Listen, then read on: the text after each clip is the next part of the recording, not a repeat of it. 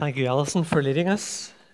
Alison is the chair of our missionary committee, and if you notice the similarity in dress code, that's the level of detail to which Alison organises our missionary planning. And as she said to you, if you would like a copy of that prayer list, then we have a number of them that will help us pray more effectively for our missionary family.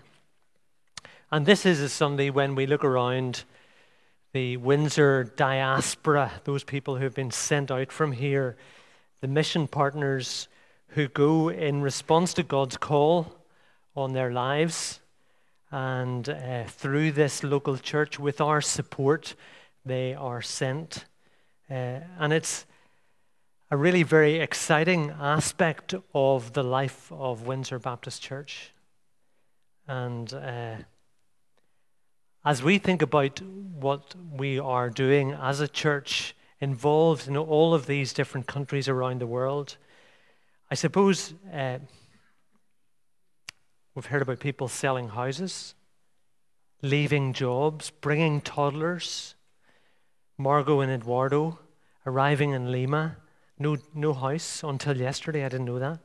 That's really exciting and encouraging to hear. But there's enormous risks involved in all of this, and big decisions about life. Think about David and Samantha and Maria and all that they've been anticipating, the lasting influence it's going to have on the shape of their whole family. You've heard the list of many other things that people are going through and challenges. And Ho and Laura Jane, who were to be here this morning speaking, and they're not, and you have me. And if you have had a chance to read their last prayer letter, they have faced struggles that have shaken them. They have really been through huge challenges. You've heard Joseph's daily prayer on that video. Every day praying, Lord, give us the visa for us to return home as a family. Those are big things. And many people around them have been bewildered as to why it's so difficult for them to get back into the UK as a family. And yet, in effect, they have been saying, thine own dear presence to cheer and to guide.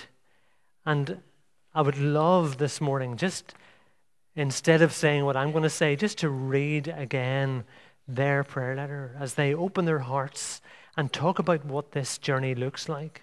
And if you haven't got it and want to get a copy, it was emailed out to all the church, but maybe you missed it. November prayer letter from Ho and Laura Jane. It's really worth reading.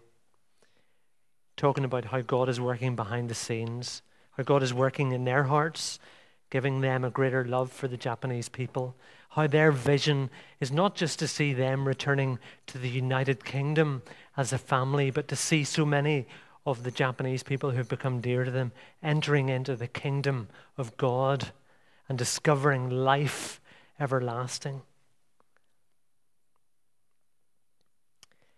And yet, as we think about mission, the world is far more complicated. It's more difficult as we think about the issues of coming and going. And I suppose this morning, I want to ask a question. How do you cope with that? How do we cope as a missionary church, sending some of our best people into situations where, like Ho and Laura Jane, they're going to face stretching challenges that will shake them? And we're part of the sending process, saying, we're going with you. We're part of your journey. We're sending some of our best people, and we're going to stick with them through thick and thin, and in all the ups and downs of being faithful to God's call in their lives. A concern for the missionary family is that this calls upon everybody to connect and to support and to finance and to care for our people. And so on behalf of the missionary family, thank you for the way in which you've done that, for the support, for the prayer, for the interest, for the way in which you're saying, tell us more about what's happening in Sendai right now. Help us to pray effectively. And for all of the ways in which you've been involved, thank you. If this part of Windsor has kind of passed you by and you don't quite get what all this is about, that's a legitimate question to ask. Please do. Ask us what's happening. Ask us how you can be more involved. And we'd love to explain that. But today I want to ask, how is this experience for you? Not so much about your passion for sending somebody else, but since our speakers aren't able to be here, I want to ask how it is for you to connect what your experience of life in here is like to where you're sent to as we scatter and go elsewhere. That's really what I want to think with you and explore this morning. That's better. Sunday gathering is where we come from all over the place and we meet here and we seek God's presence. And I'm sure that many of you go to families and neighborhoods and communities and workplaces where life is just as challenging and broken as it is for people in Spain or Japan or South Africa or Peru. And so what's needed as we send each other out into the world? So consider what the call to follow Jesus means for us and what will help us draw connections between how we gather here and then how we scatter. And I'm going to look at the spiritual discipline which connects with what the God of mission is doing as he is at work in the world. And this is a discipline that shapes our life as a church, as we often talk about, without walls, a church that exists out there as well as in here. And a discipline that shapes our life together inside these walls. And this discipline is called faithful presence. So I need you to do a couple of things to help me. Would you do two things? First of all, think for a moment about this gathering. In the presence of God this morning, with lots of others who want to be faithful to him, and ask God to help us be present to him and to each other. And then consider how we're going to scatter from one another and be present with our friends and our families and our communities and our neighbors, where God is also inviting us to know him and be present and working with him there. Are you with me? I haven't explained all this before, but I'm praying that God will help us connect with him and his word in here as we look at it today, and also equip us to connect with him and his work as we go. So take a moment, wait on God, bring our world to him, and then I'm going to pray. Think about us this morning gathered.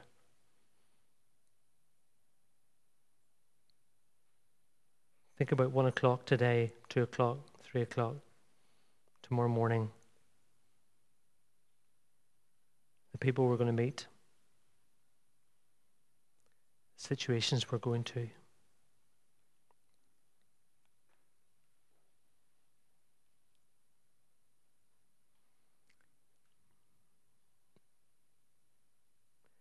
I'll offer words as a prayer for what I believe God has put in my heart. And then I'm going to repeat it and invite you, if you wish, to say it with me. And it's very much part of the kind of spiritual disciplines, praying, that we have been seeking to engage with.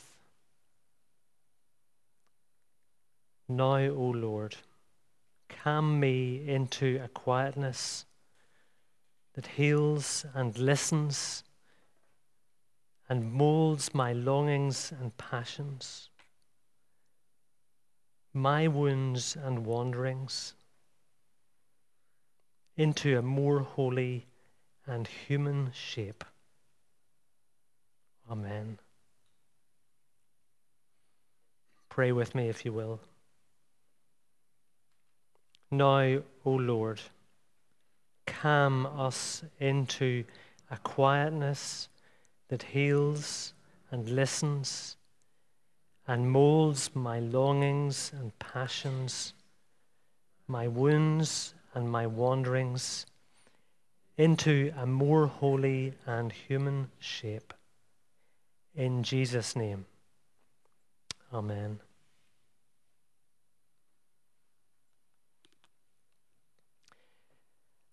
Quick interval announcement before we move on. I was reminded that there's a football match tonight at 5 o'clock in Windsor Park, Northern Ireland playing Austria.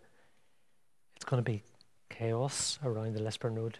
So if you're coming this evening, please do try to make it a wee bit earlier. There will still be parking in Action Cancer and in our parking place, but heads up on that one.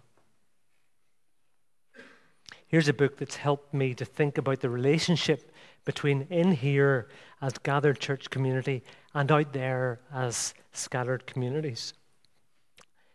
There's no time to fill in why this book was written or some of the details of how this discipline is practiced. But it provides a vision for and a strategy for seeing the church as the means that God uses to extend his rule and power into the very places that we've been thinking about a few moments ago, those friends and family connections and communities and neighborhoods and workplaces that we scatter to later on this morning. And if you pick up nothing else from this morning, think about the promise of Christ's presence being made real where you are in the world and where we get drawn into what he is doing. So, faithful presence. Why is this important? Why is this subject important? A.W. Tozer,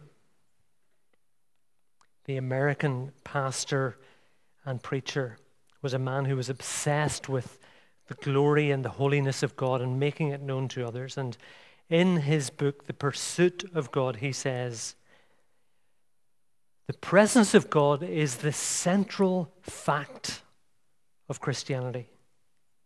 At the heart of the Christian message is God himself waiting for his redeemed children to push into conscious awareness of his presence. So this is nothing new.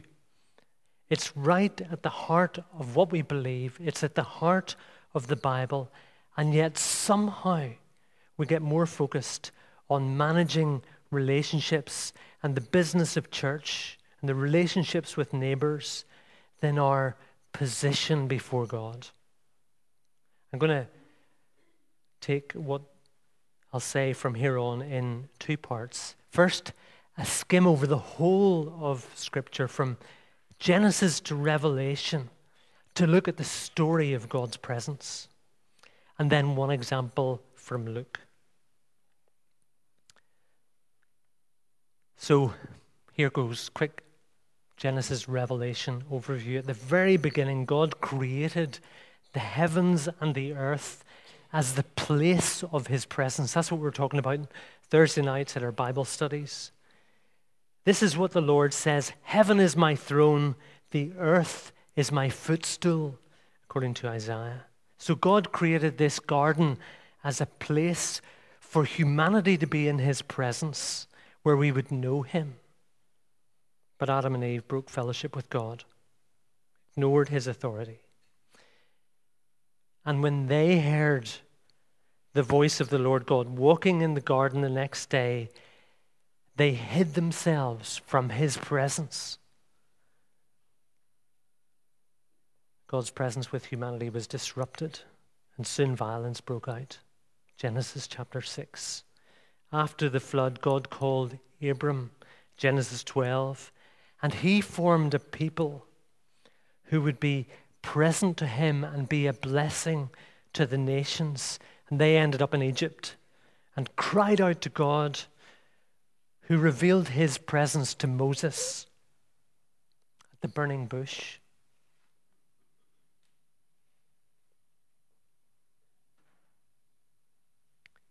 And he said, I will be with you, as he sends Moses to rescue his people.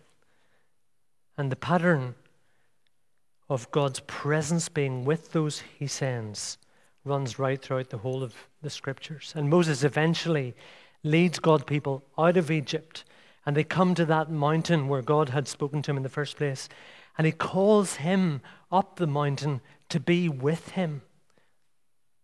Meanwhile, the people attribute their victory over Egypt to idols, so God withdrew his presence from them. And he said, go on without me. But Moses intercedes. If your presence doesn't go with us, don't send us up from here. What else would distinguish me and your people from all of the other people in the face of the earth?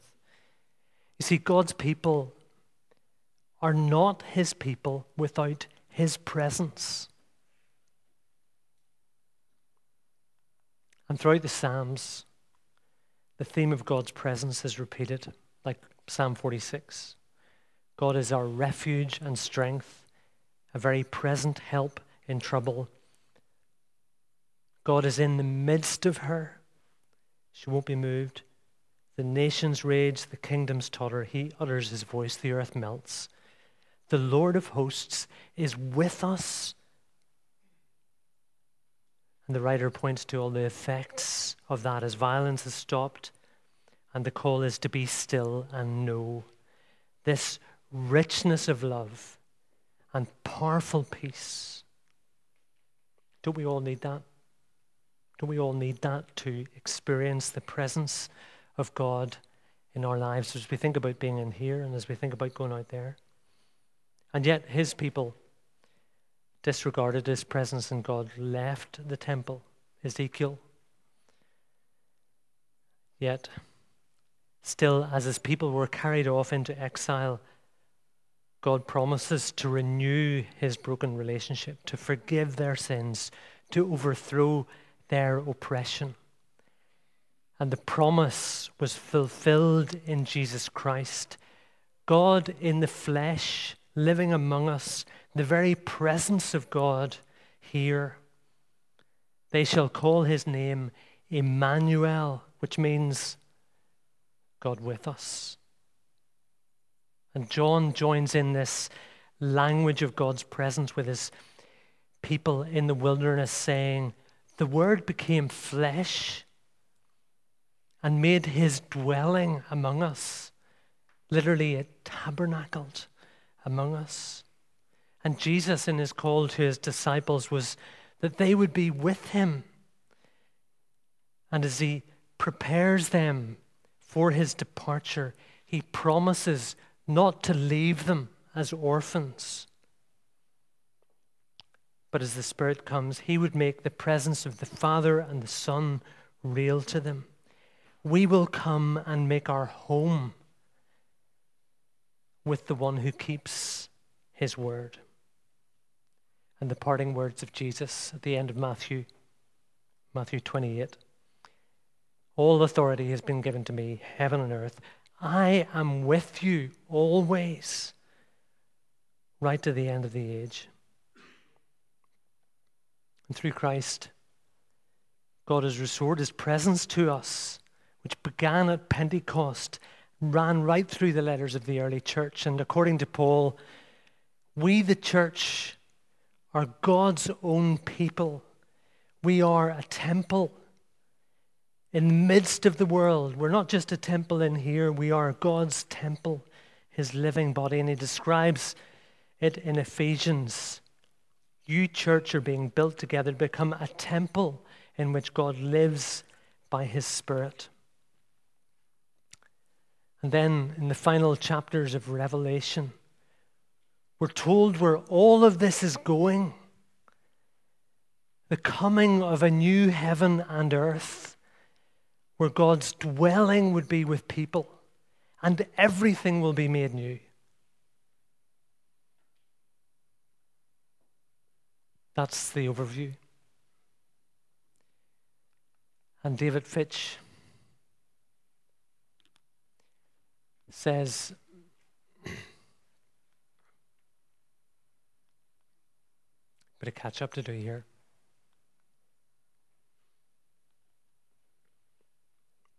The scriptures from beginning to end tell the marvelous story of God's returning his presence to all creation.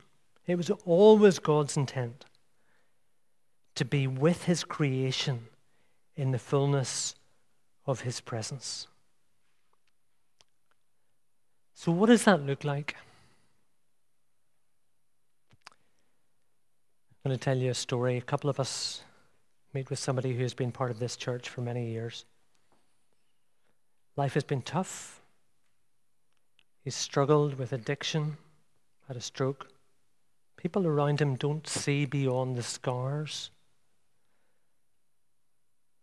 Yet God's been at work. Very difficult family situations, breaking the power of alcohol, allowing us to see that God is present. We often just drink a coffee, remind him that it's good to be together, but for the most part, he sits in his room on his own. The last time we prayed together in a restaurant, it was sweet. God made his presence known to us as we tended to what was going on in his life. I wish I could say it was all sorted out. But it's the central fact of the gospel that God is present. He's not coercing, he's not forcing, but he's coming to be with us as we submit to him. Space around that table was communion. And from this skim read, there's one passage I'd like us to home in on. See how God is at work through his people in the messy situation of this world. As we think about going to those neighborhoods, communities, friends, work people. So, let's, as we do, stand together. And I'd like to read from Luke 10. I'll just read the beginning and the end. Let's stand together. The Lord appointed 72 others and sent them out 2 by 2 ahead of him to every town and place where he was about to go. He told them, "The harvest is plentiful, but the workers are few. Ask the Lord of the harvest, therefore, to send out workers into his harvest field. Go, I'm sending you like lambs among wolves. Do not take a purse or bag or sandals. Don't greet anyone on the way. When you enter a house, first say, 'Peace to this house.' If anyone who promotes peace is there, your peace will rest. If not, it'll return. Stay there, eating and drinking, whatever they give you, for the worker deserves his wages. Don't move around from house to house." And the instructions continue right through judgments for those who don't listen. But verse 16 says, "Whoever listens to you listens to me. Whoever rejects you rejects me and him who sent me." And the 72 returned with joy, saying, "Lord, even the demons submit to your name." He replied, I saw Satan fall like lightning from heaven. I've given you authority to trample on snakes and scorpions and to overcome all the power of the enemy. Nothing will harm you. However, don't rejoice that the spirits submit to you, but rejoice that your names are written in heaven. Take a seat. Just a few comments on this. When Jesus sends out 72, he gives them this series of instructions about the places that he is about to go himself. Very specific details covered. In verse 16, he tells them, his authority goes with them. He who hears you hears me. So here are three ways to practice the discipline of faithful presence as we scatter. And it starts with posture. The most important thing for the disciples as they're sent out is to recognize that God is at work in people's lives. So don't go with all of the stuff that says you've got something to offer. They're to enter places humbly, as lambs among wolves. As we send people out from here, lambs among wolves, they're told to be vulnerable. Don't take lots of money. Money is a difficult factor when it comes to mission. They're to enter homes as guests, to be present with people, avoiding distractions, like appearing to be a person who should be on other people's guest lists. They're to be present and listen. What's the point? Be humbly present. Submitting to what God is doing and looking for openings to God's presence around a coffee table in your neighborhood. We're not completely empty-handed. This position of humility is to bring Christ's presence, to make space for his rule, and it's demonstrated by how we eat, accepting what we're offered, how we care, being with the hurting. So the instructions of Jesus are about a posture of humility, which leads to the second practice. Posture leads to proclamation.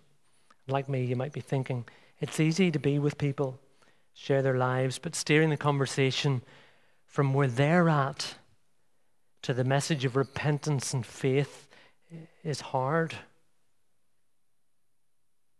This is not a message that fits nicely into our casual conversations sometimes. Doesn't mean it should be avoided. Proclaiming the gospel is announcing that a new reality has come that people are not aware of. Jesus is Lord. He's working in this world, bringing all things into a right relationship with himself. I know some of you do that. In Cornmarket, David is there, engaging with people, saying there's a new reality going on. We know this because Jesus lived an extraordinary life, which demonstrated his authority. He was killed, but he was raised to life. And he's working to defeat evil and will make everything new. So our message is, God's kingdom is about life for all who turn to it. Can you see that? That's what we say. Can you see any sign of that? Can you receive this as good news for your life as well? Jesus tells us, those who hear you, those who listen to you, hear me. And they discover that he's present in that conversation.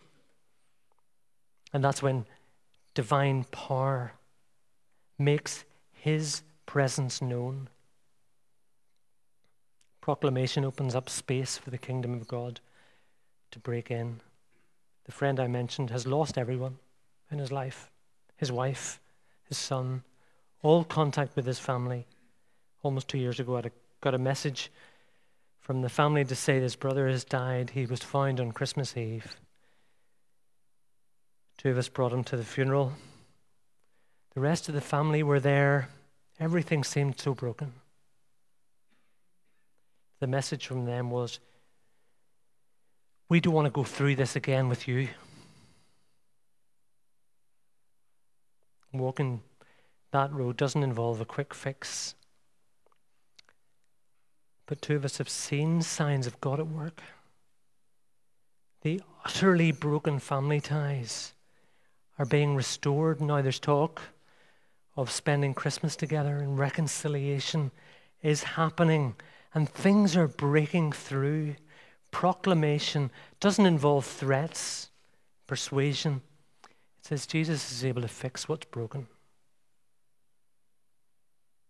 So we meet and we're seeing something unbelievable in small ways, something that defies all the tactics of Satan to kill and to destroy.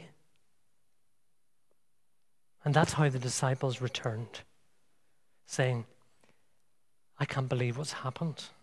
Even the demons are subject to us in your name. I haven't given you many practical takeaways today, but we'll conclude with one more expression to cultivate. As the disciples are buzzing about their experience, Jesus warns them, don't get too excited about these things. Instead, rejoice that your names are written in heaven. He's saying, remember, the power is not from you, it's mine. Rejoice that heaven is where the real authority lies, and you've the privilege to cooperate. God has put you into other people's lives, not because you've an endless bank account or time to solve other people's problems by managing them. We're sent with Christ's authority to be faithful to his presence and to listen, to be with people, to get to know what's going on, to proclaim good news. Maybe an international student or refugee. You're able to say, God has marked out the appointed times in history where they should live, so that they might seek him and find him, even though he's not far from any one of us. So the message is, be humble, serve others, and expect that God will be present.